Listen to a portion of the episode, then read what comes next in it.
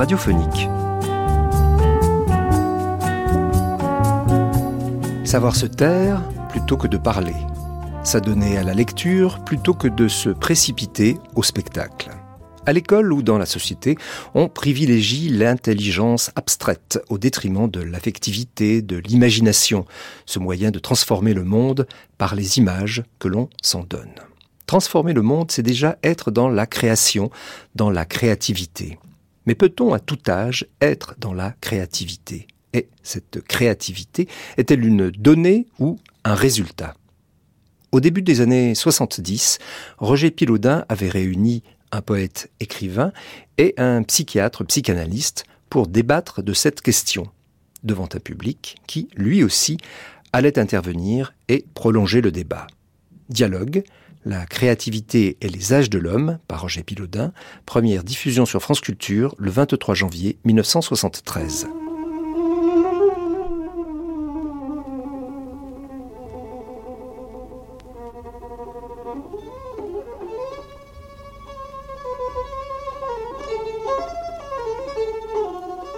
Moi, j'ai fait ça. J'ai pris un, un crayon et j'ai dessiné.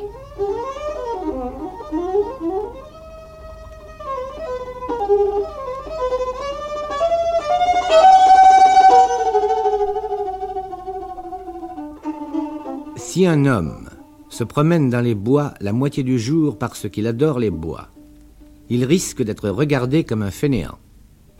Mais s'il s'emploie la journée entière à raser ses bois en qualité de spéculateur, à rendre la terre chauve et nue avant son heure, on le tient pour un citoyen actif et entreprenant.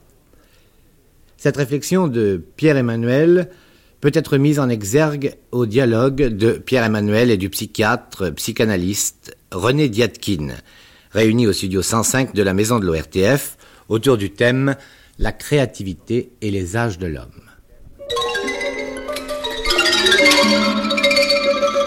Reportage éclair dans une école maternelle.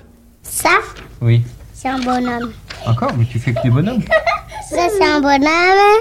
Ça, c'est un bonhomme. Ça, c'est un bateau. Ça, c'est un bateau. Ça, c'est un bateau. Ça, c'est un bateau. Ça, c'est un bonhomme. Et ça Un bateau. Olivier, il, il, il fait des cabanes.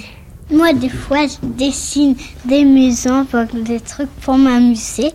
Hum, c'est uniquement pour certains enfants, c'est vraiment la minorité, ceux, ceux qui vraiment créent quelque chose. Mais la plupart, euh, on, on doit leur demander de faire quelque chose vraiment pour qu'ils le fassent. Oui. C'est très rare les enfants qui créent à cet âge-là. Il y en a sur, sur une vingtaine, il y en a peut-être trois ou quatre, c'est tout. J'invente des chansons et des dessins. Je fais des bateaux à voile, des bateaux à moteur, des bateaux à voile, des bateaux à moteur et des dessins. Oui. Mais pourquoi tu fais des dessins? Parce que c'est bien. Par exemple, quand on leur donne des ciseaux, enfin, eux-mêmes demandent, demandent à découper et ils font quelque chose de vraiment concret. Oui. Ou alors ils font un dessin et disent ça c'est euh, c'est telle chose. La plupart du temps c'est le père, la mère et les, les frères et sœurs. Et euh, ils ont vraiment du mal à se, à se libérer de leur milieu. Qu'est-ce que tu dessines? J'ai une maman. Ta maman? Ma maman est malade. À cet âge, l'enfant est créateur. oui. Et quel âge? Euh, 4 ans, 4 ans et demi. Ah, Les plus vieux ont eu 5 ans. Hein. 5 ans, oui, c'est la classe idéale, justement. L'enfant est créateur. Ça, c'est une grenouille. Et alors qu'est-ce que c'est ce Ça, dessin? c'est un appareil pour sauter. Il y a longtemps que tu as fait ce dessin? Ouais. Quand? Quand j'étais bébé. Et quand tu étais bébé, tu as fait un appareil pour sauter aux grenouilles Oui. J'étais malin quand j'étais bébé.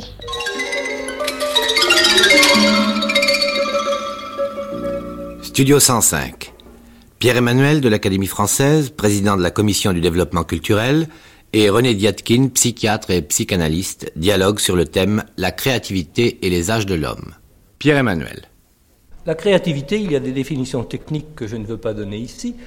Je préférerais la considérer comme euh, l'ensemble des dispositions naturelles qui sont en chacun de nous et qui doivent être cultivées. C'est-à-dire qui nous permettent de trouver les lieux d'action de nos forces créatrices ou simplement de nos forces transformatrices de nous-mêmes et du monde qui est autour de nous. Cela peut aller euh, du sens artisanal euh, de la main, du travail manuel, à euh, la conception d'un univers dont on voit toutes les formes à travers un système d'images, en passant par le développement physique, l'épanouissement du corps, l'épanouissement de certaines possibilités comme celle du chant, de la danse, etc. Bref, cette idée de la créativité est liée à une certaine idée de l'unité de l'homme. Nous ne sommes pas que des têtes, nous sommes des êtres vivants dont les facultés sont nombreuses et, ces facultés doivent toutes trouver un lieu où s'exprimer. Il y en a bien entendu certaines qui sont euh, plus fortes chez les uns que chez les autres, mais l'on peut dire que chez chacun, il y a un ensemble de possibilités latentes euh, qu'une bonne formation ou certaines possibilités données par la vie sociale peuvent permettre d'épanouir. Elles ne s'épanouiront pas toutes au même degré, mais euh, chacun pourra trouver ainsi la forme de son être pourra trouver le moyen non plus de se sentir passif et dépendant, mais de se sentir véritablement fabricateur et même créateur. Cela dit, cela ne veut pas dire, bien entendu, que cette créativité, ces dispositions, si riches soient-elles, doivent conduire nécessairement à une création de type artistique, mais il ne faut pas oublier que la création de type artistique n'est après tout que le dernier degré le plus haut peut-être, d'une possibilité créatrice incluse dans chacun de nous, en tout cas dans la plupart d'entre nous. Les âges de l'homme, eh bien, c'est une notion assez difficile et peut-être le docteur Diatkin ne sera-t-il pas du tout d'accord avec moi sur mon idée des âges de l'homme. Je pense en un sens que nous avons tort de nous considérer euh, comme des êtres qui vont chronologiquement et d'une manière linéaire de la naissance à la mort. C'est au fond ce qui nous arrive la plupart du temps. Nous naissons, nous nous développons, nous avons 10 ans, nous avons 15 ans, nous avons 20 ans, nous en avons 40, nous avons 60, etc. Et euh, il semble que toute l'idée que la société, l'enseignement, les hommes eux-mêmes se font de l'homme, soit déterminée par ce sens chronologique. Personnellement, je n'y crois pas tellement.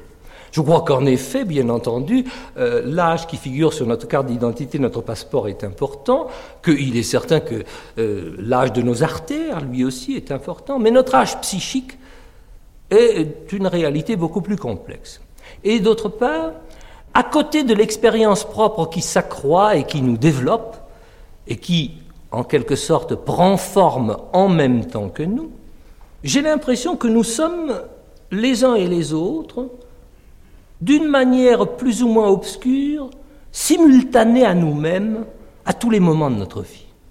Je veux dire que l'homme que je suis aujourd'hui, et qui, suis en train de vous parler, qui est un certain nombre d'idées derrière de la tête, qui est aussi un certain nombre de rêves plus ou moins latents en train de me travailler, même en ce moment que je vous parle, est formé de plusieurs couches qui s'interpénètrent et qui travaillent les unes sur les autres de façon osmotique, mais que cet homme que je suis peut très bien être en même temps, à certains moments, devant une situation déterminée, l'enfant que j'ai été, l'adolescent que j'ai été.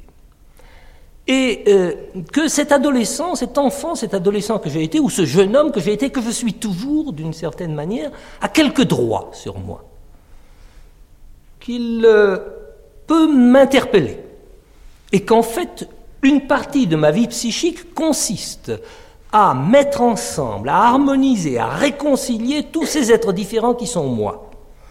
Il y a un très grand nombre de moi qui me courent dans la tête en ce moment même, et qui sont tout de même moi, un être unique, mais dans ma vie, il y a eu certaines situations privilégiées, certains moments d'expérience, de rupture, qui sont des âges et qui sont aussi la cristallisation d'une certaine forme de mon être. Et toutes ces formes, tous ces êtres qui sont moi, peuvent se retrouver et dialoguer les uns avec les autres, et qu'en somme, la création, ce serait peut-être ça. Ce serait la possibilité pour un être de se manifester à lui-même et de se manifester dans ses rapports avec le monde, avec toutes les voies successives et simultanées qui sont en lui. Et en fin de compte, les âges de l'homme, c'est à la fois cette succession d'âges divers et cette unité de tous les âges qui, progressivement, tend à faire de nous des personnalités intégrées, des personnalités complètement réconciliées avec leur existence dans un ensemble. L'idéal, bien entendu, étant que nous nous présentions en quelque sorte devant la mort qui nous sommes, qui nous sommes, c'est-à-dire qui nous intègre, qui est notre intégrale, l'idéal étant que nous nous présentions devant elle avec le sentiment de cette plénitude et de cet accomplissement. Et maintenant, cher docteur Diatkin, vous allez certainement détruire, mettre en pièces mon idée euh, de euh, la vie humaine. Pas du tout. Pas du tout, parce que dans les deux parties de votre exposé, j'ai retrouvé beaucoup de réflexions communes et beaucoup de réflexions personnelles. Si je devais me mettre un petit peu sur un autre plan que vous, ce serait plutôt dans la première partie que dans la seconde. En effet, euh, dire que chaque homme est un créateur en puissance, c'est une façon de dire que Dieu a fait l'homme à son image. En fait, je ne crois pas que le petit homme, à sa naissance, ait en lui-même la totalité des aptitudes qui pourront se développer ensuite. Je pense au contraire qu'il a, en arrivant au monde, un certain nombre de virtualités et que ces virtualités deviendront des possibilités réelles en fonction d'un mouvement dans lequel les autres, les parents, l'environnement, l'appareil scolaire, jouent un rôle tout à fait fondamental. Et que si un enfant, à certains moments, paraît capable de création, et est capable de création, ce n'est pas parce qu'un don inné se développe, mais bien parce qu'un mouvement contradictoire parfaitement étudiable s'est produit et sa créativité est la conséquence de cette contradiction. Je crois que le besoin de l'enfant de créer est la conséquence immédiate d'une contradiction assez fondamentale qui se développe dès le début de la vie, dès la fin de la première année, entre ses désirs et leur côté inassouvissable. Et que c'est dans cette contradiction que l'enfant trouve une voie, trouve ou ne trouve pas, une voie qui lui permet justement de créer quelque chose qui se passe d'abord sur le plan purement psychique, qui devient ensuite langage, action, dessin, création de toute espèce, et qui ne peut se développer d'ailleurs qu'en fonction justement de l'attitude des adultes devant ce processus. C'est pour cette raison que j'attire souvent votre attention sur le danger de poser la créativité de l'être humain comme une donnée. Ce n'est pas une donnée, à mon sens, c'est un résultat. Et c'est le résultat de quelque chose que l'on peut essayer de définir.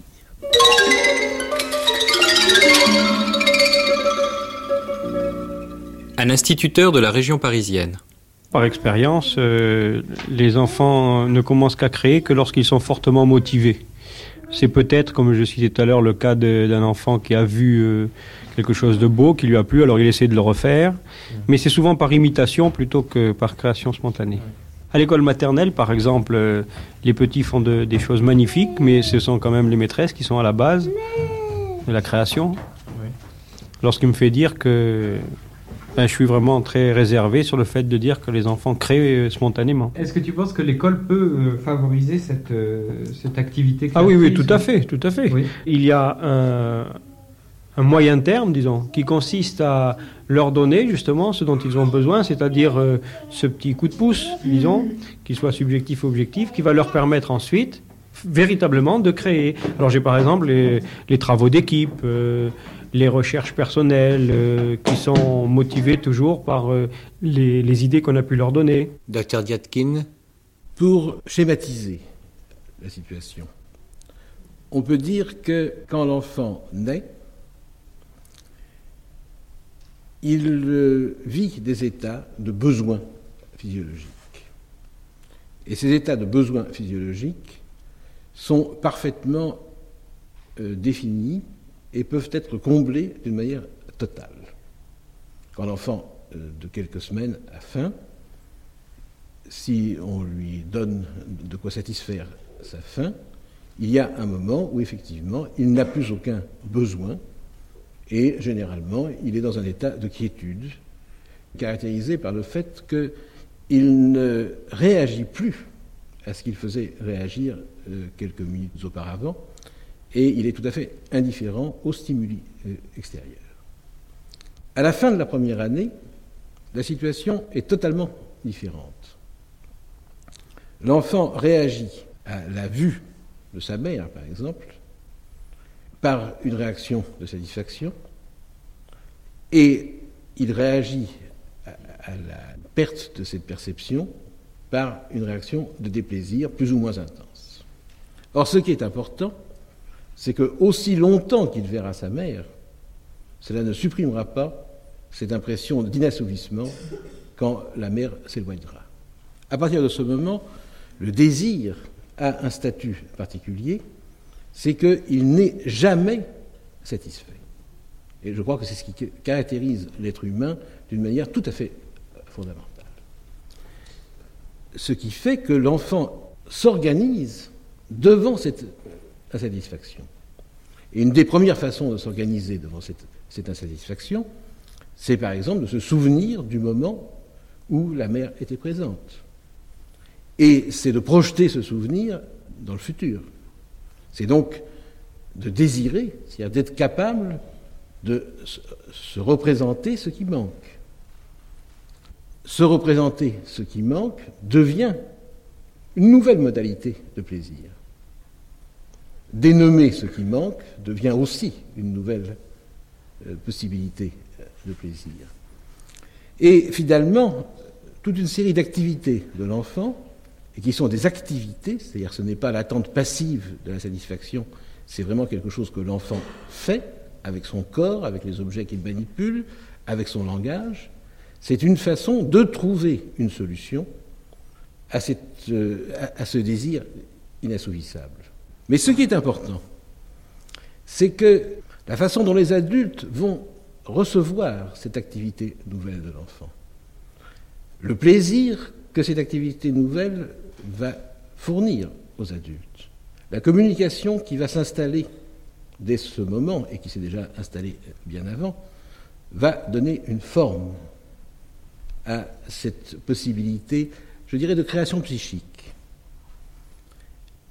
De ce point de vue, il est très passionnant de voir l'intérêt des enfants pour les contes.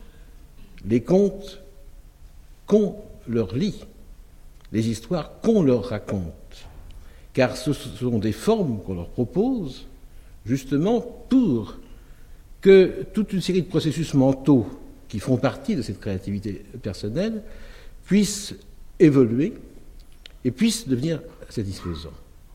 Ce qui est clair, c'est que nous avons pendant longtemps vécu dans l'habitude d'une sorte d'obéissance passive de l'enfant qui devait se plier aux désirs euh, des adultes et qui devaient simplement utiliser euh, ce que les, adultes leur proposaient.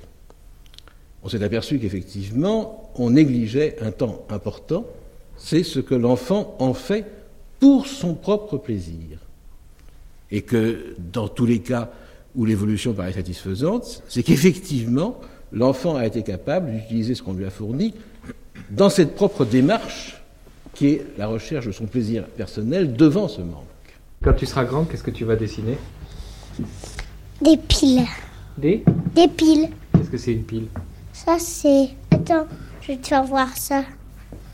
C'est rouge les piles. Pierre-Emmanuel.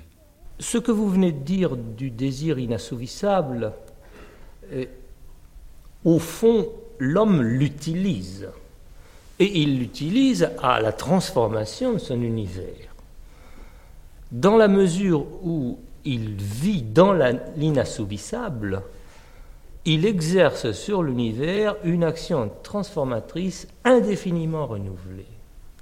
Je crois que euh, c'est une idée très forte qui suppose une certaine vision de l'homme, non pas une vision de l'homme heureux, mais une vision de l'homme créateur. Et que cette vision doit être euh, ébauchée très vite, que l'enfant doit y être rendu sensible très vite et qu'à travers tout le processus de la formation, dans tous les ordres, cette vision doit être progressivement épanouie et qu'elle ne doit pas cesser à l'état adulte. À mon sens, comme vous le savez, nous en avons souvent parlé, la formation actuelle privilégie l'intelligence abstraite au détriment de euh, ces forces plus immédiates que sont euh, l'affectivité cherchant sa forme, l'imagination, c'est-à-dire le moyen de transformer le monde par les images qu'on s'en donne. Et je pense que l'imagination dans cet ordre d'idées est aussi importante pour le savant qu'elle l'est pour l'artiste, et que finalement le moment imaginaire initial est assez analogue chez l'un et l'autre. Or je crois que nous ne faisons pas assez sa part à cette malléabilité du monde extérieur, à cette malléabilité qui est de d'ordre très divers. Elle est la malléabilité de la chose à la main, qui la touche et l'informe. Elle est la malléabilité du monde à l'image ou au système d'image qui la transforme et, et le transfigure. Elle est évidemment aussi la malléabilité des idées à l'intelligence. Je voudrais que cette richesse du pouvoir humain fut développée au maximum, particulièrement au moment de la formation euh, de l'adolescent, puisque c'est le moment où se constituent, je crois, les grandes forces intégrantes de la personnalité et les grands vecteurs de l'activité future. Je vais vous donner un exemple précis. On parle beaucoup des enseignements techniques, et euh, vous le savez, c'est un des problèmes euh, considérables de l'école d'aujourd'hui de faire que cet enseignement dans les écoles techniques soit vraiment digne euh, de l'effort général de l'éducation nationale, que ce ne soit pas un enseignement de seconde zone.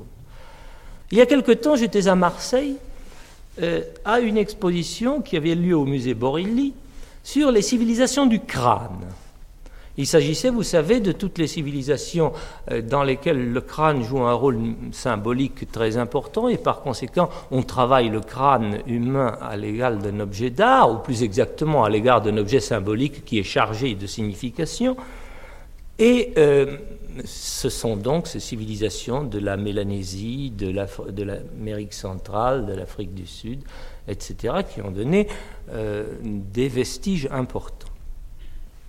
À l'occasion de cette euh, manifestation, on avait donné toute une salle du musée Borelli à des élèves de l'enseignement technique entre 12 et 15 ans. Et on leur avait proposé comme thème le visage humain. Et on leur avait dit, travaillez avec le matériau qui est le vôtre. Et les uns avaient travaillé graphiquement, les autres avaient travaillé le bois, d'autres le fer, d'autres les toupes ou toutes sortes de matières. Et ils avaient fait des visages. Et il y avait là peut-être une centaine de visages, de conceptions de l'homme par des adolescents. Ces conceptions de l'homme étaient d'une profondeur qui m'a saisi et qui était peut-être d'autant plus grande qu'ils s'étaient servis de ce qui leur était immédiatement accessible et qu'ils avaient essayé de le traduire à travers la résistance de, cette chose à la fois accessible et en quelque sorte euh, hostile, ou en tout cas faisant obstacle. Le résultat était impressionnant parce que il était bien évident que si l'on avait proposé à ces mêmes jeunes gens et jeunes filles de traiter du visage humain par le verbe, ils auraient été incapables d'avoir le même contact immédiat avec la réalité psychique et spirituelle qu'ils essayaient d'exprimer qu'ils l'avaient par ce qui leur était familier, à savoir leurs matériaux et leur habileté, disons, manuelle et technique. Cela m'a impressionné parce que je me suis rendu compte là que la compréhension profonde de l'homme peut passer par des formes auxquelles nous ne sommes pas habitués, nous qui sommes dominés par une civilisation du verbe. Nous commençons bien entendu par nous rendre compte que nous entrons dans une civilisation de l'image, et la tension, au sens que vous avez défini qui existe entre la radio et la télévision en est l'un des aspects, mais nous ne dominons pas encore l'image, nous la recevons très passivement, alors que ces enfants commencent à la créer. Et ils commencent à la créer comme un langage propre, un langage qui va directement à l'essentiel par une espèce d'ellipse de toute la parole au sens le plus profond, le mot parole n'étant plus entendu simplement dans le sens de parole langagière, de, de, parole verbale. Je pense que c'est cela qu'il s'agit de donner aux, hommes de demain, au fond. la possibilité de s'exprimer par des formes. Et je me demande dans quelle mesure l'école peut ouvrir cette possibilité, ou dans quelle mesure l'école, pour ouvrir cette possibilité, doit s'ouvrir au monde où ces formes nouvelles commencent d'imprégner la sensibilité générale.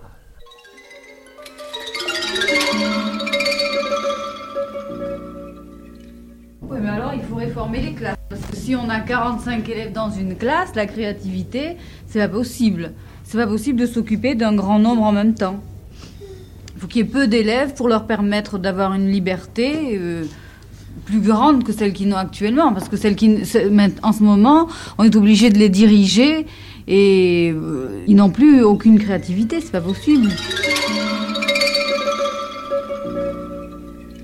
Docteur Diatkin Je crois effectivement que nous avons une façon de juger notre prochain qu'on le, le, veuille ou non, qui est totalement dominé par le verbe, le maniement du verbe.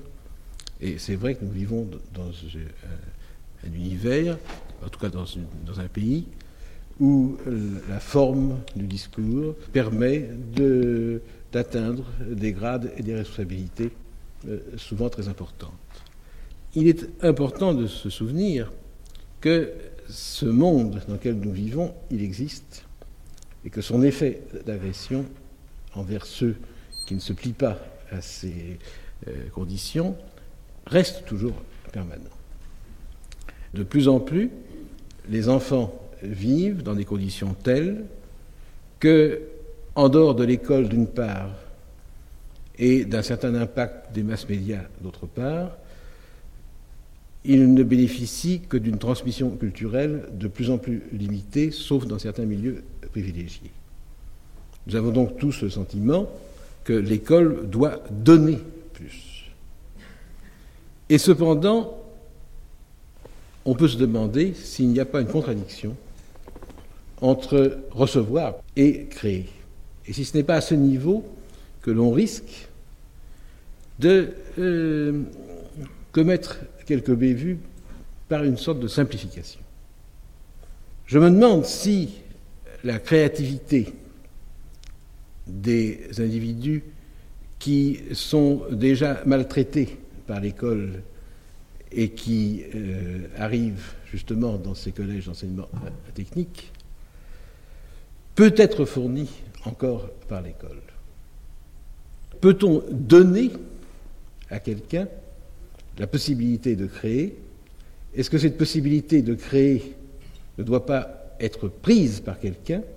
Est-ce que les conditions les meilleures ne sont pas celles qui permettent justement à chacun des individus de prendre, et de prendre peut-être par une certaine violence, cette possibilité de créer? C'est la question que je voudrais vous poser. connaissez mon sentiment là-dessus, et vous savez quels sont mes doutes par rapport à l'institution scolaire sur ce plan.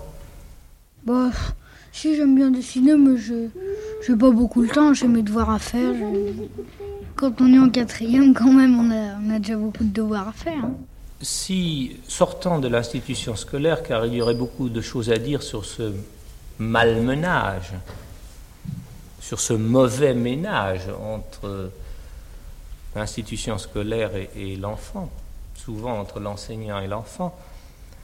Sortant de l'institution scolaire, il est bien vrai, en tout cas, que celui qui crée vraiment, c'est-à-dire qui commence à euh, donner une cohérence interne à son monde intérieur, avant de donner une cohérence interne au monde extérieur,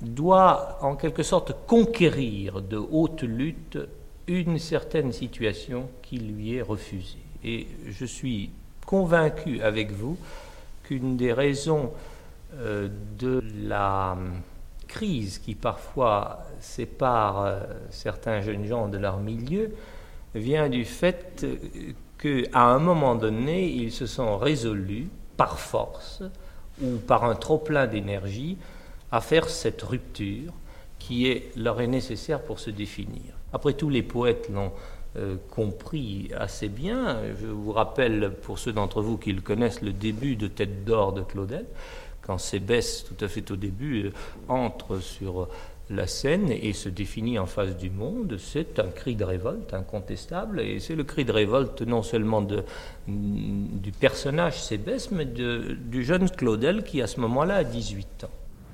De toute façon, euh, depuis qu'on est à l'école, on a toujours été habitué à recevoir le, le savoir qu'on nous donne. Alors, euh, on le reçoit passivement, bon, puis d'un seul coup, on nous dit euh, faites quelque chose, créez vous-même. On, se retrouve, on sait vraiment pas quoi faire, quoi, c'est ça. Ça le problème. Ce qu'on crée à 8 ans ou à 12 ans, bah, c'est extraordinaire et puis on ne le retrouvera pas. Enfin... Mais en dehors, en dehors de la classe, est-ce que vous créez des choses? Oui, je peins. Enfin, j'étais assez bon môme en dessin et je voyais que je m'exprimais pleinement, quoi. Il n'y avait pas de barrière. Euh. Alors je peins. Euh. Je trouve que ça, me libère, quoi. Sinon, on n'a pas tellement d'autres moyens de s'exprimer. Ou on doit s'exprimer en cachette sans rien montrer aux autres parce que savoir ce qu'ils pensent. Euh. Maintenant, c'est comme ça. Il faut faire toujours quelque chose vis-à-vis des autres, même si on n'en a rien à, faire. ça, ça vient s'imbriquer quand même. Euh, C'est-à-dire que pour revenir au sujet de la peinture, bon, à un moment, j'ai peint comme ça en faisant ce que je pense, uniquement ce que je voulais. Et j'avais arrêté les cours de dessin. Et puis comme je me suis aperçue qu'il y avait une option au bas, que je pouvais reprendre dessin, je me suis dit, tiens, je vais, je vais retourner au cours parce que j'avais pas été, parce que j'en avais eu assez. Ces profs qui me forçaient à faire des trucs dont j'avais horreur, du style les petites choses à la plume, à l'encre de Chine, j'avais horreur de ça. Alors je suis retournée, et alors là, c'était la grosse catastrophe parce que je me suis aperçue que une fois que le prof m'a donné un sujet, j'étais incapable de faire ce que je, ce que je voulais, ce que je, je sentais plus rien, j'étais complètement vide, complètement creuse. Il a fallu que je regarde ce que faisaient les autres pour me donner une idée, pour voir dans quel sens il fallait que je marche. Alors c'est pour ça que je pense que enfin, s'exprimer euh, s'exprimer uniquement soi-même sans regard à n'importe qui, euh, il me semble que c'est un peu difficile et je ne sais pas si c'est pas une idée creuse finalement. Est-ce que vous pensez que c'est parce que vous êtes jeune que vous avez cette euh, appétence, cette combativité créatrice Il faut espérer que non. C'est peut-être donné aussi à un certain milieu, parce qu'il y a dans un, dans un certain milieu, c'est absolument impossible de créer. Mais tu ne crées pas forcément avec de la peinture et de la musique, tu peux créer dans ton travail. Il y a des gens qui, qui font un travail absolument stupide et qui créent quelque chose. Il faut avoir, il faut avoir le temps de créer d'abord. Ah mais, c'est pas possible quand tu es dans un bureau, bon sang, qu'est-ce que tu veux créer? Tu es obligé, tu as des gens au-dessus de toi. Il n'y a vraiment rien à faire. Un travail inintéressant, euh, quand tu rentres, et eh ben, malgré, malgré tout, ça donne pas du tout envie de créer, ça donne envie de te reposer, de, de rien faire. Que tu veux, il y en a pas, il y en a pas mal qui, lors de ici, veulent avoir un métier plus tard. Alors finalement, créer, c'est réservé à la jeunesse, et quand on a le temps. Et quand on a un métier, on crée plus, c'est absurde. Alors comment tu vis? Mais non, mais dit comme travail, il n'y a pas simplement professeur de français, il y a énormément de gens qui travaillent à l'usine, ou même sans travailler à l'usine, qui travaillent dans des bureaux à faire euh, de la papasserie, et en fin de compte, ils ont... travaille bien, écrit quand même, écoute, il a le temps, ma mère aussi. mon père fait des radios à longueur de journée dans un hôpital, dans un sous-sol, bon ben, il arrive chez lui, ben, il pourrait dire, moi les malades j'en ai ras-le-bol, les chefs j'en ai ras-le-bol. Et ben, puis s'il en a ras-le-bol, il prend du bois et un couteau, il sculpte, ou il dessine, ou il chante, ou il fait de la musique. C'est le seul moyen de s'échapper. Et je vois qu'il est plus heureux que ma mère qui n'en fait rien.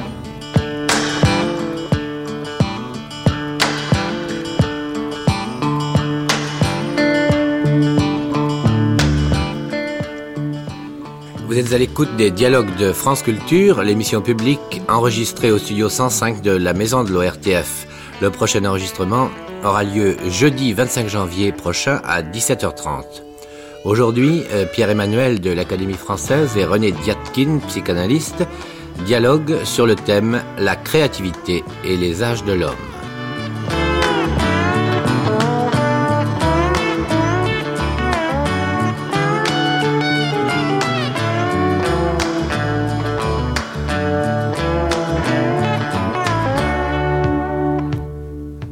Situation de l'adulte. Pierre-Emmanuel. Je crois que la situation de l'adulte, dans la perspective de la création, est en général celle d'un sous-privilégié. L'enfance, à la rigueur l'adolescence et la première jeunesse, du fait même de toutes les énergies qui sont mises en, en mouvement, fussent-elles chaotiques à ce moment-là, ce sont des âges qui connaissent des tensions graves, souvent des moments très difficiles pour l'équilibre général, mais ce sont des âges dynamiques. Et euh, très vite cependant, mais très vite, et c'est là, je crois, l'un des défauts fondamentaux du système scolaire actuel, et peut-être finalement d'une certaine conception de la vie sociale, très vite tout cela est canalisé. Peut-être n'y a-t-il pas autre chose à faire que de canaliser, peut-être la pression démographique ou tout simplement celle de la nécessité sociale sont-elles trop grandes pour que euh, on puisse éviter cet émondage qui est en même temps enfin, de plus en plus resserrement. Mais euh, la canalisation des efforts aboutit à créer des êtres déterminés. Et l'ensemble de la vie humaine, pour la plupart des gens,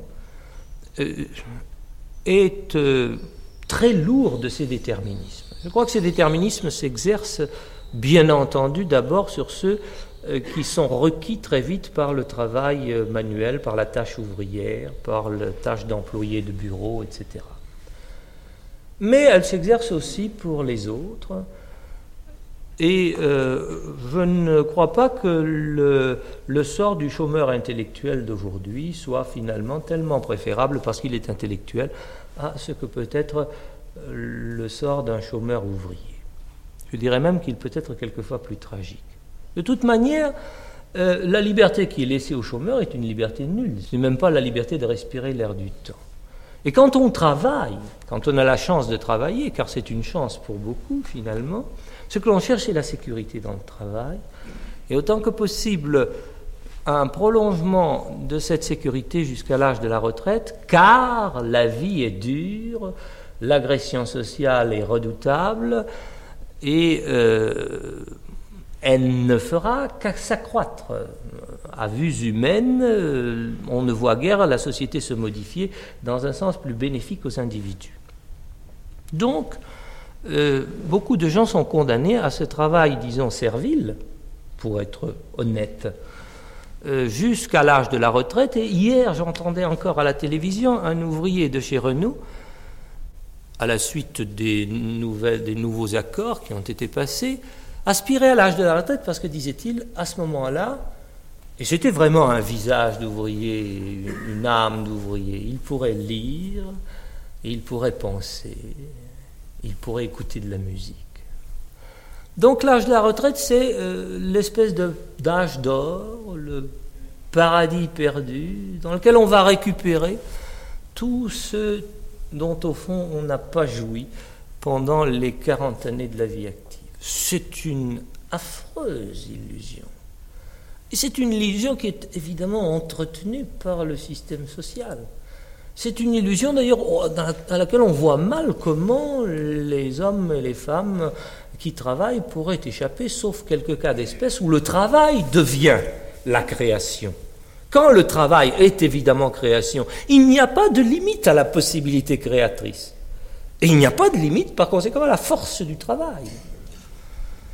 La, question qui se pose à nous, je crois, ce n'est pas uniquement celle de la formation à la créativité de l'enfant et de l'adolescent, pour qu'ensuite, la désillusion venant, il se trouve tout d'un coup devant des ambitions et des désirs qui lui auront été donnés et qu'il ne pourra pas satisfaire. Ces désirs fussent-ils les désirs de l'insatisfaction permanente, car c'est aussi un désir. La question me semble celle de savoir comment faire une société où la créativité, à tous les âges de la vie, se manifeste et permette cette compréhension en profondeur et en richesse de l'être. Et je crois que cette compréhension si profonde, sauf exception, et les exceptions sont souvent les savants, les artistes et les hommes voués à une, une activité de type singulier, cette euh, compréhension ne peut pas se faire dans la solitude. Une véritable société harmonieuse, facilitant les instincts créateurs, doit être une société de type communautaire, de petites communautés humaines, et non pas euh, la société dans laquelle nous vivons, où il n'y a pas de communautés humaines, où il y a une multitude, puis rien, puis une hiérarchie très haut, administrative, sociale, économique, pesant sur la multitude. Aujourd'hui, c'est de cet écrasement total de l'individu que nous souffrons. L'individu n'est plus citoyen, il n'appartient plus à une cité, c'est-à-dire à un lieu de rassemblement, de rencontre, de solidarité, il est sujet.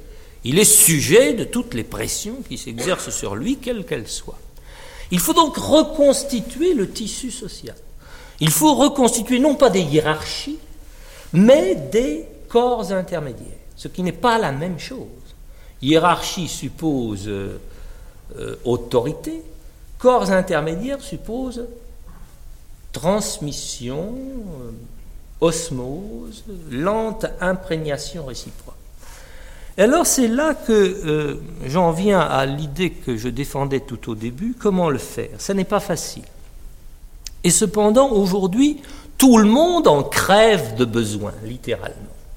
Les jeunes gens, très visiblement, l'une des, raisons euh, du, succès, par exemple, de certaines formes de vie communautaire, qu'il s'agisse de la commune au sens euh, moderne du mot, ou de, euh, du travail en commun pendant les vacances, de l'essai de constitution de villages, de, jeunes gens, etc., ou bien du retour à certaines formes d'appartenance religieuse ou idéologique, tout cela montre le besoin d'être ensemble pour faire quelque chose qui permettent à chacun de montrer avec tous ce qu'il est capable de faire, en quelque sorte d'imprimer sa marque à la réalité. Dans une communauté du Gard.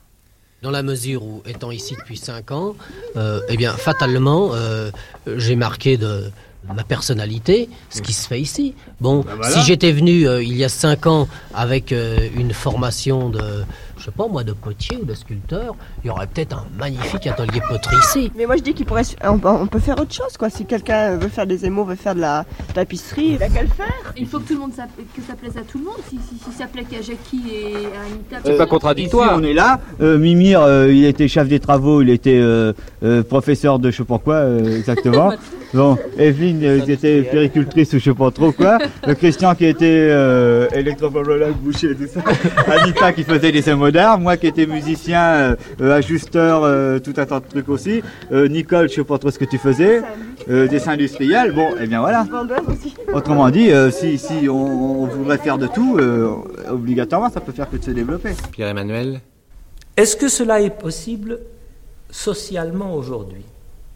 J'avoue que à vue humaine, si l'on s'en tient à la situation, je dirais que non. Mais je tendrais à croire que cette situation doit être modifiée.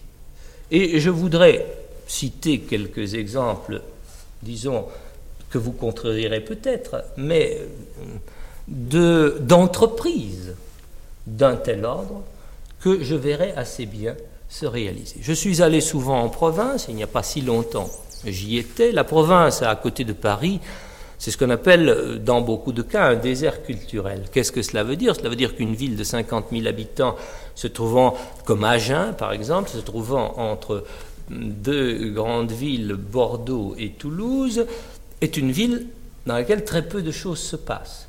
Il y a un musée euh, qui n'est pas ouvert faute de chauffage, qui contient d'ailleurs un certain nombre de pièces. Il y a une bibliothèque euh, dont l'animatrice est remarquable, mais euh, dont le fond est pauvre. Il y a un animateur culturel qui fait ce qu'il peut et qui se dépense de toutes parts, mais il n'arrive pas à coordonner toutes les activités. On manque de lieux. On manque aussi peut-être de thèmes, on manque d'incitation d'en haut, on manque également du besoin d'en bas, enfin d'en bas, disons du besoin autour. Si dans un secteur d'une ville, dans un quartier, dans une petite ville de cet ordre, dans une ville nouvelle, un certain nombre de gens de tous âges se mettaient ensemble pour essayer de penser ensemble quelle forme doit avoir le lieu où ils sont, quel type de rencontre devrait s'y exercer et à quel prix, avec quels instruments. Cela prendrait sans doute un certain temps avant que la réalisation ne se fasse, mais du moins la réalisation serait-elle ébauchée déjà par l'idée qu'on en a? Ce que je crains pour la culture d'aujourd'hui, c'est qu'elle soit finalement uniquement un appel à l'État comme fournisseur des images qui vont satisfaire le besoin de, distraction du grand nombre sans lui donner à aucun moment le moyen d'exercer son propre esprit d'invention. Alors, je me demande dans quelle mesure ce genre de choses sont possibles. Je me demande par exemple dans quelle mesure, dans un monde de grands ensembles, un certain nombre de jeunes ménages qui auraient le sentiment de l'isolement dans lequel le lieu les place, s'ils se mettaient ensemble pour penser à cet isolement et à la manière de le briser, ne créeraient pas les conditions nécessaires d'une vie véritablement vivable et vivante. Et j'ajoute que, à mon sens, ce rapport de solidarité ne devrait pas être un rapport de classe. Et c'est cela qui est très difficile. Notre existence sociale est une existence entièrement dominée par la ségrégation des classes. Nous ne nous connaissons pas. L'intellectuel ne connaît pas le manuel, le manuel ne connaît pas l'intellectuel, ils ne savent pas comment ils pensent les uns et les autres, et ils n'ont pas le respect réciproque de leur activité. Il faudrait que cela fût recréé. Et là encore, et pour en finir, car sur ce sujet je pourrais être intarissable, je voudrais dire que l'école peut tout de même quelque chose, au moins amorcer un certain changement de situation. Peut-être qu'il faudra autre chose que l'école, une façon d'ouvrir celle-ci au monde extérieur pour le faire, mais c'est ceci. En finir avec la ségrégation manuelle intellectuelle. Nous vivons sur elle depuis je ne sais combien de générations. En fait, nous sommes une nation de clercs. Nous nous en vantons. Et l'ambition de tout Manuel, c'est que son fils devienne un intellectuel alors que lui, Manuel, a le respect de son travail de la main, et que l'intellectuel peut-être a souvent la nostalgie de ce même travail. Le jour où les hommes sauront se servir de leur corps, où les jeunes gens, les, enfants, les jeunes gens, les jeunes filles sauront se servir de leur corps, sauront se servir de leurs mains, autant qu'ils savent se servir de la tête ou qu'on les oblige à se servir de leur tête, eh bien peut-être que cette ségrégation sera, sinon complètement vaincue, du moins en tout cas sérieusement diminuée. J'aime beaucoup le contact de la terre. Je trouve que, je sais pas, enfin, le contact de la terre, il y, a il y a une sensualité. Enfin, euh, moi, je l'ai beaucoup ressenti avec le tour.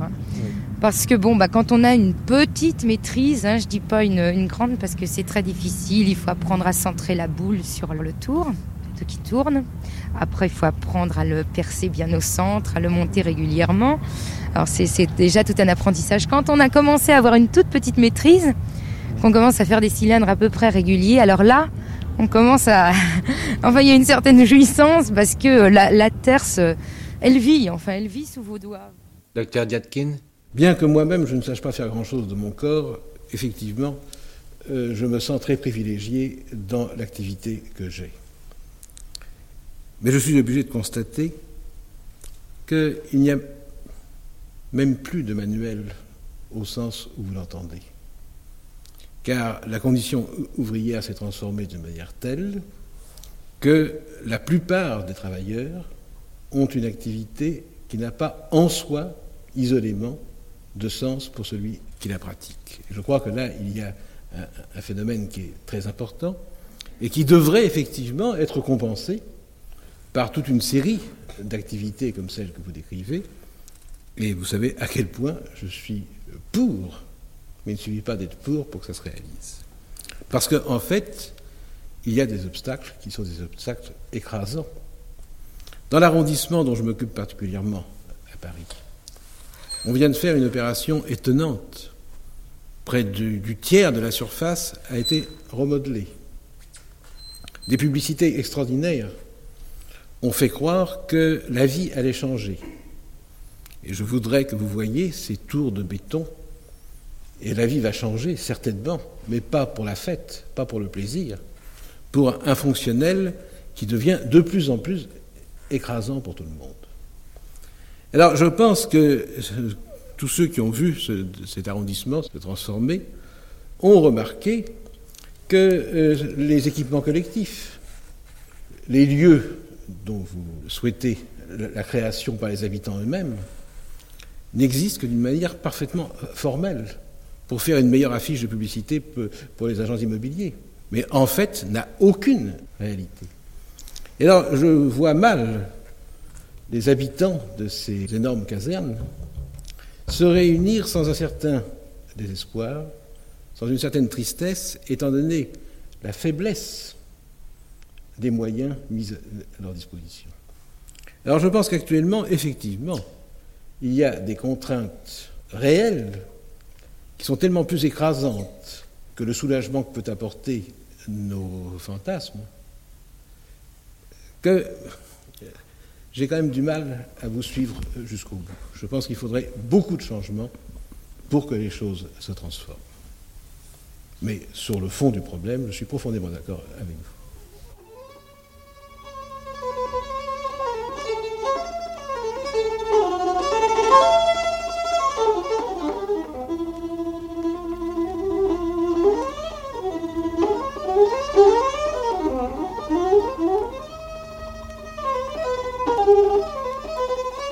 Après cet entretien de Pierre-Emmanuel de l'Académie française et du docteur René Diatkin, réunis au studio 105 de la maison de l'ORTF pour dialoguer sur le thème La créativité et les âges de l'homme, nous passons à la deuxième partie de l'émission et à une première question de la salle. Certains maîtres demandent aux enfants, lorsqu'ils arrivent dans leur classe, non pas enfin de faire la récitation habituelle, mais de raconter ce qu'ils ont vécu la veille à la maison, euh, ce qu'ils ont fait avec leurs camarades, etc. Est-ce que ça n'est pas un moyen de participer à la vie des autres et puis euh, de livrer enfin une partie de leur vie à eux et d'apprendre à s'exprimer non pas par euh, des méthodes abstraites, mais en partant des choses concrètes. je crois, madame, qu'il y a dans l'enseignement actuellement une volonté de renouveau très remarquable. Et euh, il faut rendre justice aux enseignants de la richesse, de la diversité et peut-on dire de l'inquiétude salutaire de leurs pensées. Monsieur Diatkin il y a certainement tout un mouvement de rénovation pédagogique qui a commencé par le mouvement Freinet, qui s'est développé euh, sous le nom d'Espérance Rouchette, euh, qui est tout à fait remarquable.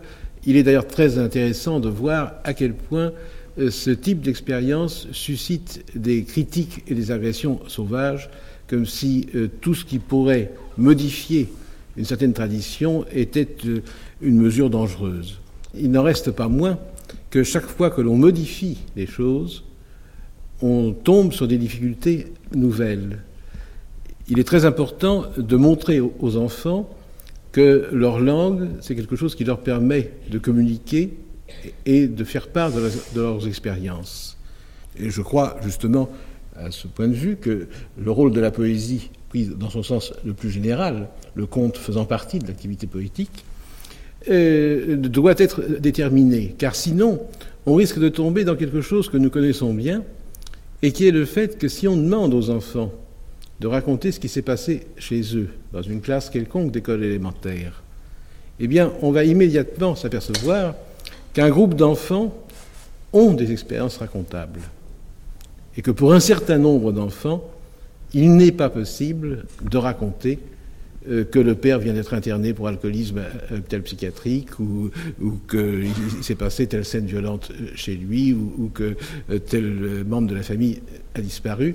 Or, dans une classe de 30, il y a toujours deux ou trois situations particulières qui ne sont pas racontables. En dehors de ces cas extrêmes, il y a des enfants qui vivent une vie absolument sans joie, sans fête et sans expérience personnelle. Le rôle de l'école est aussi de leur faire découvrir qu'il y a une possibilité, justement, que le, les conditions de vie de la famille euh, ne donnent pas, qu'il y a une possibilité de fête, une possibilité de plaisir. Je voudrais revenir sur euh, la créativité et l'homme. Et vous avez brossé un tableau pessimiste à ce sujet en parlant d'un système familial, d'un système social, d'un système économique qui euh, était mauvais pour l'épanouissement de l'homme. Par contre, l'homme a de plus en plus de loisirs. Que pensez-vous de la créativité des loisirs de l'homme? C'est vrai que l'homme a de plus, en plus de loisirs et euh, ces loisirs doivent être meublés, comme on dit. Ils le sont par euh, un ensemble d'industries du loisir qui sont extrêmement au point aujourd'hui. Ces industries du loisir vont de, l'image au tourisme, en passant euh, par euh, toutes les formes de la publicité.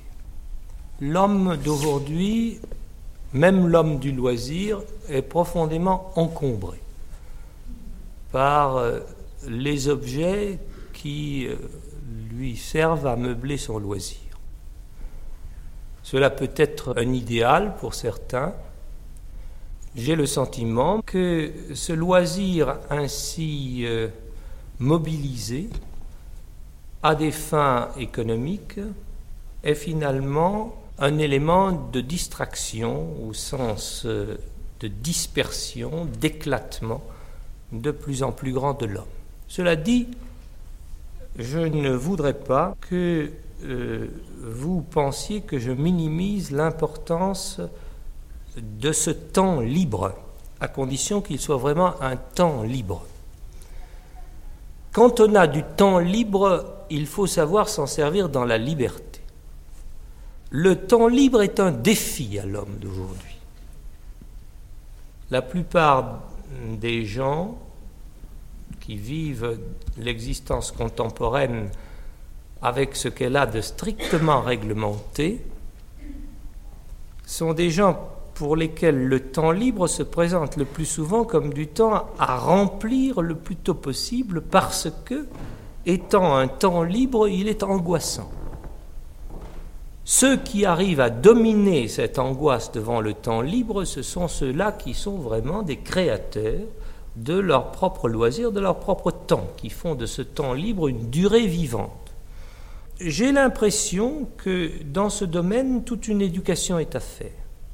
Alors c'est une éducation que l'on ne peut pas faire euh, euh, au niveau social, enfin personne n'éduque les adultes euh, jusqu'à présent, les adultes s'éduquent eux-mêmes, mais c'est une éducation en profondeur. Il s'agit de détacher l'homme, il s'agit que les hommes se détachent de leur passivité naturelle et qu'ils arrivent à se rendre en quelque sorte fabricateurs ou créateurs des valeurs auxquelles ils tiennent, et des valeurs qui leur donneront du sens à leur vie.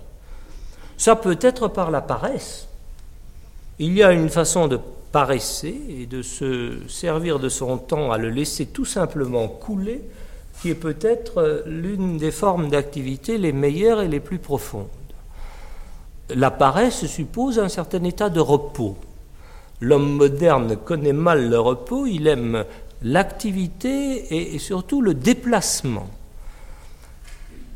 Savoir rester là où l'on est plutôt que de se déplacer est souvent une science et chez certains une ascèse.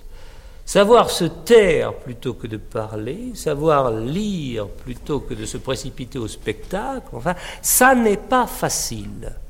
Aujourd'hui, plus que jamais, peut-être en raison de cette libération du temps, les hommes se trouvent affrontés à la question de savoir ce qu'ils vont faire d'eux-mêmes, mais au sens littéral du mot. Enfin, comment ils vont se faire? Et la réponse n'est pas facile. Je m'excuse de vous couper, mais je ne parle je ne parlais pas de loisirs organisés, je parlais de loisirs à organiser à travers la créativité. Vous avez parlé vous-même tout à l'heure d'une créativité psychique, d'une créativité artisanale. Alors il est bien évident que sur le plan artisanal, on peut éduquer euh, l'homme euh, à cette créativité à travers ses loisirs.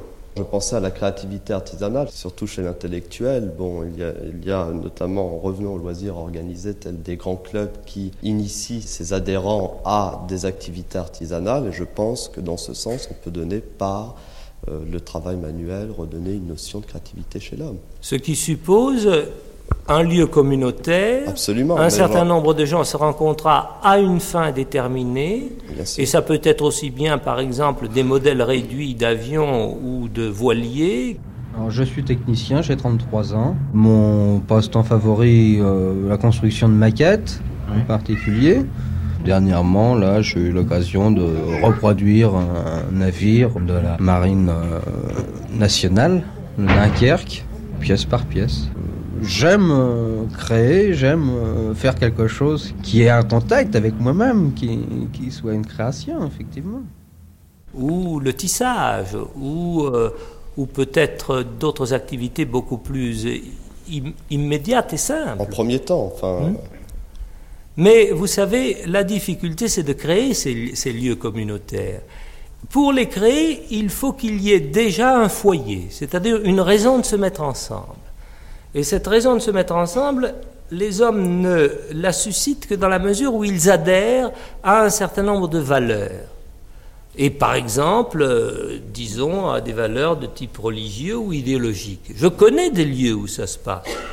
Je connais par exemple tel petit monastère euh, assez ouvert ou telle petite communauté protestante où euh, ce genre d'activité existe et il y a des jeunes gens qui convergent un peu de partout en Europe pour trouver là d'abord des lieux où l'on peut construire, où l'on peut construire des édifices. C'est-à-dire construire des baraquements, des maisons en dur, dans lesquelles justement la collectivité va s'installer pour travailler ensuite. Et ces lieux deviennent des ateliers. Je connais également des euh, centres qui ont été des communautés d'artistes, d'artistes et d'artisans qui se sont ainsi créés, généralement à la campagne, où toutes les activités ne sont pas nécessairement groupées en un seul lieu, mais où en quelque sorte elles forment un réseau et où la communication est une communication de type, disons, spirituel et affectif, en ateliers un peu diversifiés. Cela existe, mais euh, c'est euh, tout de même, ça reste de l'ordre expérimental. Est-ce que cela peut devenir euh, quelque chose de plus concret, par exemple à l'échelle d'une ville ou d'un village? C'est là que peut-être, j'en reviens toujours à l'école parce que je trouve que l'école est sous-employée personnellement, le, le bâtiment scolaire, le lieu scolaire, pourrait être l'un des endroits où une telle activité se manifesterait. Mais il faudrait alors créer les instruments adéquats pour cela. Ou alors on pourrait imaginer ce que l'on appelle des équipements intégrés, c'est-à-dire un local où ensemble des activités de type divers se- seraient réunies. Cela commence d'exister et c'est même un problème, je crois, pour la formation de euh, ces centres nouveaux euh, qui devraient, à l'intérieur des villes nouvelles, à l'intérieur des grands ensembles, servir à la fois de lieu de réunion et de lieu où l'on pourrait faire ensemble quelque chose. Euh, pour arriver à le créer, il faut d'une part la volonté d'un groupe et pas seulement des volontés individuelles. Ensuite, il faut que les gens se mettent ensemble et qu'ils, comment dirais-je, qu'ils n'attendent pas de la collectivité qu'elle leur fournisse tous les moyens de le faire. C'est-à-dire il y a un certain sacrifice au préalable. Et ce sacrifice est souvent de type monétaire. Si par exemple une communauté, moi je connais des communautés de jeunes gens et de jeunes femmes euh, qui euh, s'installent à la campagne, c'est une vision un peu rousseauiste, un peu romantique du retour à la terre ou du retour à la nature plus exactement qui les pousse, mais enfin ils achètent en commun le lieu, les instruments et euh, tout ce qui est nécessaire au fonctionnement de la communauté. Cela représente une mise de fonds. Et bien entendu, c'est un peu vrai de tout. Nous avons trop tendance, je crois, à penser que ce que nous voudrions créer ensemble doit être au préalable donné en quelque sorte d'en haut. Tout le problème est là. Et je ne sais pas du tout comment le résoudre. Peut-être pour dissiper cet équivoque, il faudrait souligner quelque chose euh, d'assez mal perçu actuellement.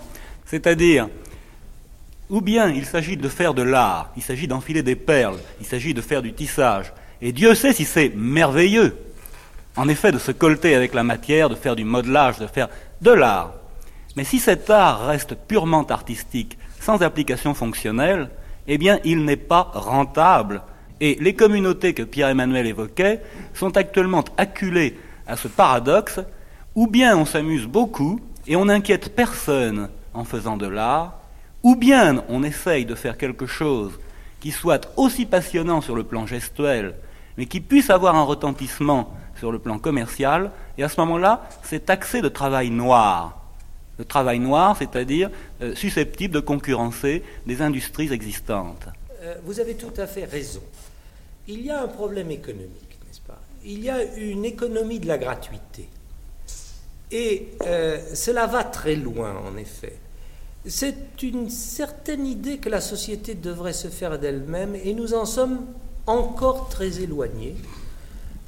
Nous en serons d'ailleurs très éloignés autant que la croissance économique sera envisagée uniquement dans l'ordre quantitatif. Il faudra qu'un jour, non pas la croissance change de signe, mais il faudra qu'un jour on se rende compte qu'il y a un passage nécessaire de la croissance quantitative à la croissance qualitative. Et à ce moment-là, le bien, disons spirituel, après tout nous pouvons bien utiliser ce mot, car le bien artisanal est un bien spirituel, la main et l'esprit euh, sont une seule et même chose, sera conçu comme une nécessité, mais en même temps une nécessité gratuite, si je puis dire, c'est-à-dire s'ajoutant au reste, mais également le transfigurant. Vous avez, euh, je crois, essentiellement raison dans la mesure où vous faites remarquer que le produit fini aujourd'hui, celui auquel nous sommes de plus en plus habitués, qui nous est euh, projeté constamment devant les yeux par la publicité, auquel nous ne pouvons pas nous dérober, chasse l'autre produit, celui qui est le véritable bien. Celui qui est l'objet désirable, devant lequel nous nous trouverions dans une relation réelle, affective, spirituelle, psychique, euh, etc. Cependant, ce produit, cet autre produit, celui que nous désirons, existe. Il existe dans notre pensée, il existe dans la création de certains, et il est beau, nous le savons, mais il n'entre pas dans un circuit déterminé. Il faut aller le chercher il faut aller le chercher dans des villages où euh, un tisserand s'est installé, ou un potier, n'est-ce pas, euh, qui est souvent d'ailleurs un, ancien élève des beaux-arts euh, retiré du circuit de la vie parisienne, fabrique leur tissage et leur peau. Demain, il faudra savoir si les gens en veulent vraiment de cela. Et alors la question de savoir s'ils en veulent, c'est la question de savoir s'ils veulent vraiment être ensemble. Je crois que c'est la même question.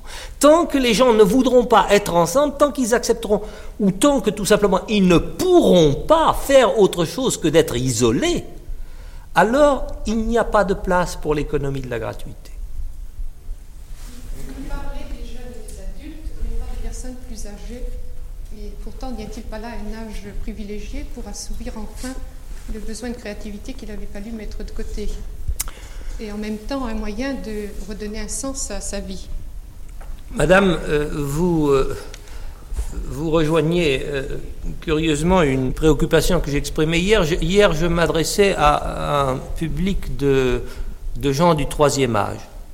C'est-à-dire que la plupart des femmes, il y avait beaucoup de femmes, et des hommes qui étaient en face de moi, avaient plus de 70 ans. Chez eux, cette préoccupation est angoissante, en fait, parce que leur solitude est beaucoup plus pesante que celle des gens actifs et insérés dans euh, la trame de l'activité sociale générale. Euh, ils ont l'impression d'être mis en marge, pour ne pas employer un terme plus péjoratif. Et euh, ils ont le sentiment d'être en effet encore actifs. Et ils voudraient être actifs dans un milieu déterminé. Car il ne s'agit pas pour eux d'être actifs dans leur solitude. Et là, on rejoint d'une autre manière la fameuse économie de la gratuité. C'est du même ordre. Il ne faut pas que ces gens soient rejetés. Il faut que ces gens soient intégrés dans une activité à définir, que la société se doit d'inventer, et euh, dont on verrait assez bien déjà quelques-uns des linéaments. Cela dit, pour que ce soit possible, il faut que les hommes et les femmes d'un certain âge aient déjà eu, avant leur retraite, le sentiment de la solidarité générale. S'ils ne l'ont pas eu, s'ils sont restés dans leur petit coin, à vivre leur existence individuelle ou familiale, benoîtement fermée sur elle-même, sans la préoccupation de l'autre, sans la préoccupation de la vie autour d'eux, ce n'est pas à 65 ans qu'ils découvriront le bénéfice de la solidarité, et c'est à ce moment-là cependant qu'ils exigeraient que cette solidarité se manifeste pour eux.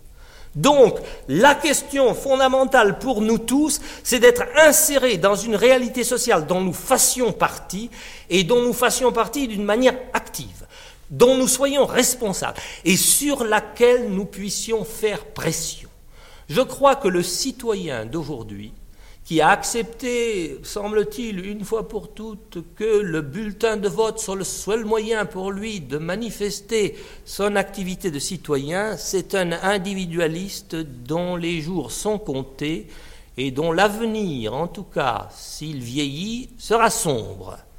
Je pense qu'au contraire, s'il y a parmi nous des citoyens qui se sentent la force de se grouper pour exercer ici et là, dans des situations ad hoc, des possibilités de pression pour que certaines choses se modifient à l'échelon du quartier, comme à celui de la ville, comme à celui du département, eh bien, cette solidarité que nous créerons entre nous, ce sera une solidarité progressivement modificatrice du comportement général.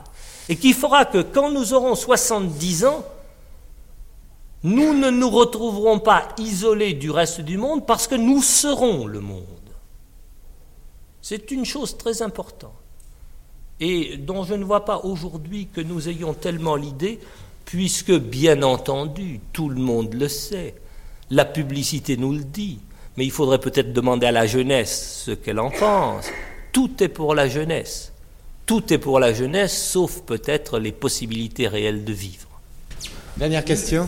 Euh, du point de vue de la créativité, vous parlez d'une différence d'utilisation de l'image par l'enfant d'aujourd'hui, alors que l'adulte reste encore à manier le verbe.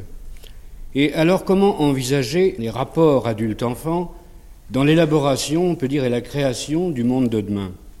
Sur quoi, euh, sur quelle base euh, va s'amorcer le dialogue? Docteur Diatkin.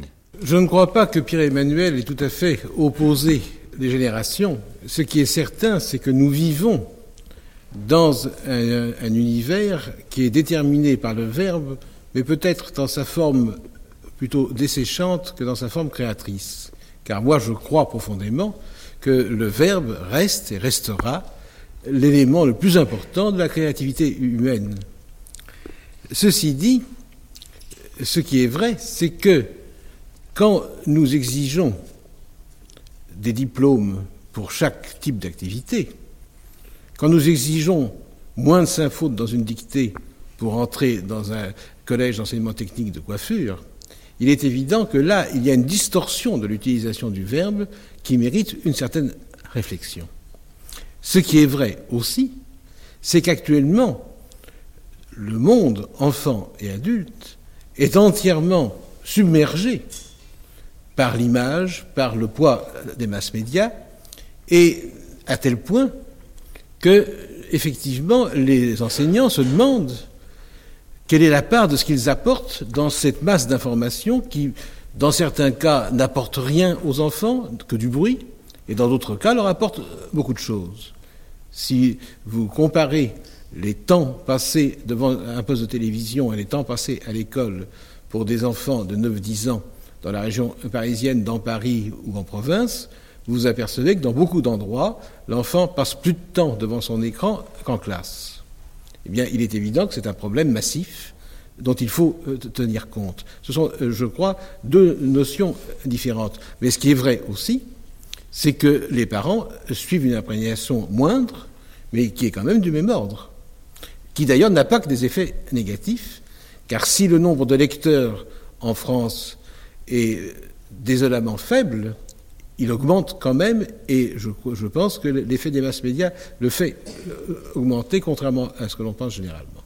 Puis-je ajouter un mot Je crois que la question des syntaxes respectives de l'image et du langage verbal se posera fatalement, que c'est d'ailleurs une question importante pour l'avenir de la création humaine.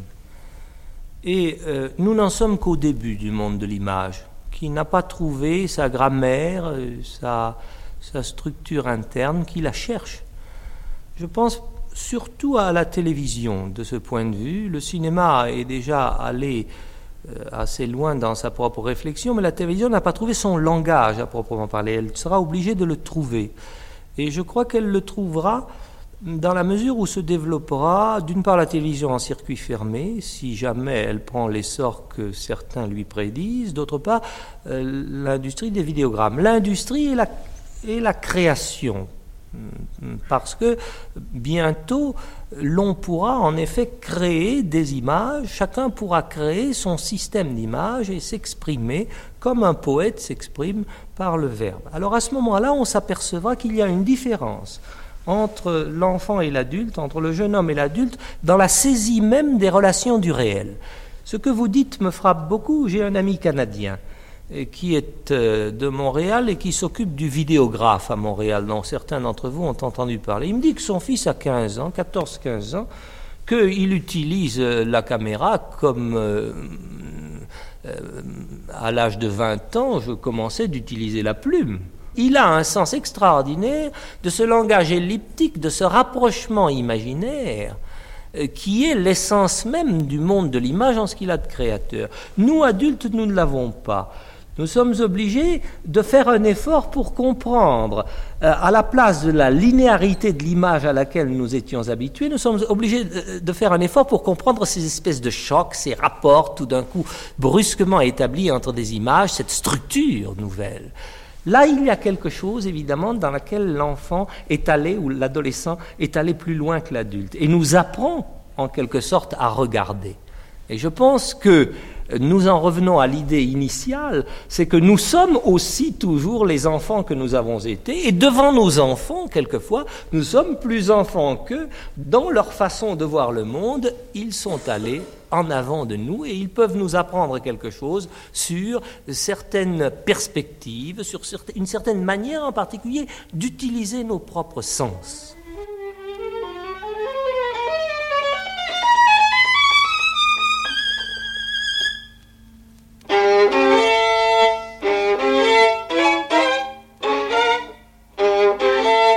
C'était Dialogue, la créativité et les âges de l'homme par Roger Pilaudin avec le poète Pierre-Emmanuel et le psychiatre et psychanalyste René Diatkin, réunis au studio 105 de la maison de l'ORTF. Nous étions le 23 janvier 1973 sur France Culture.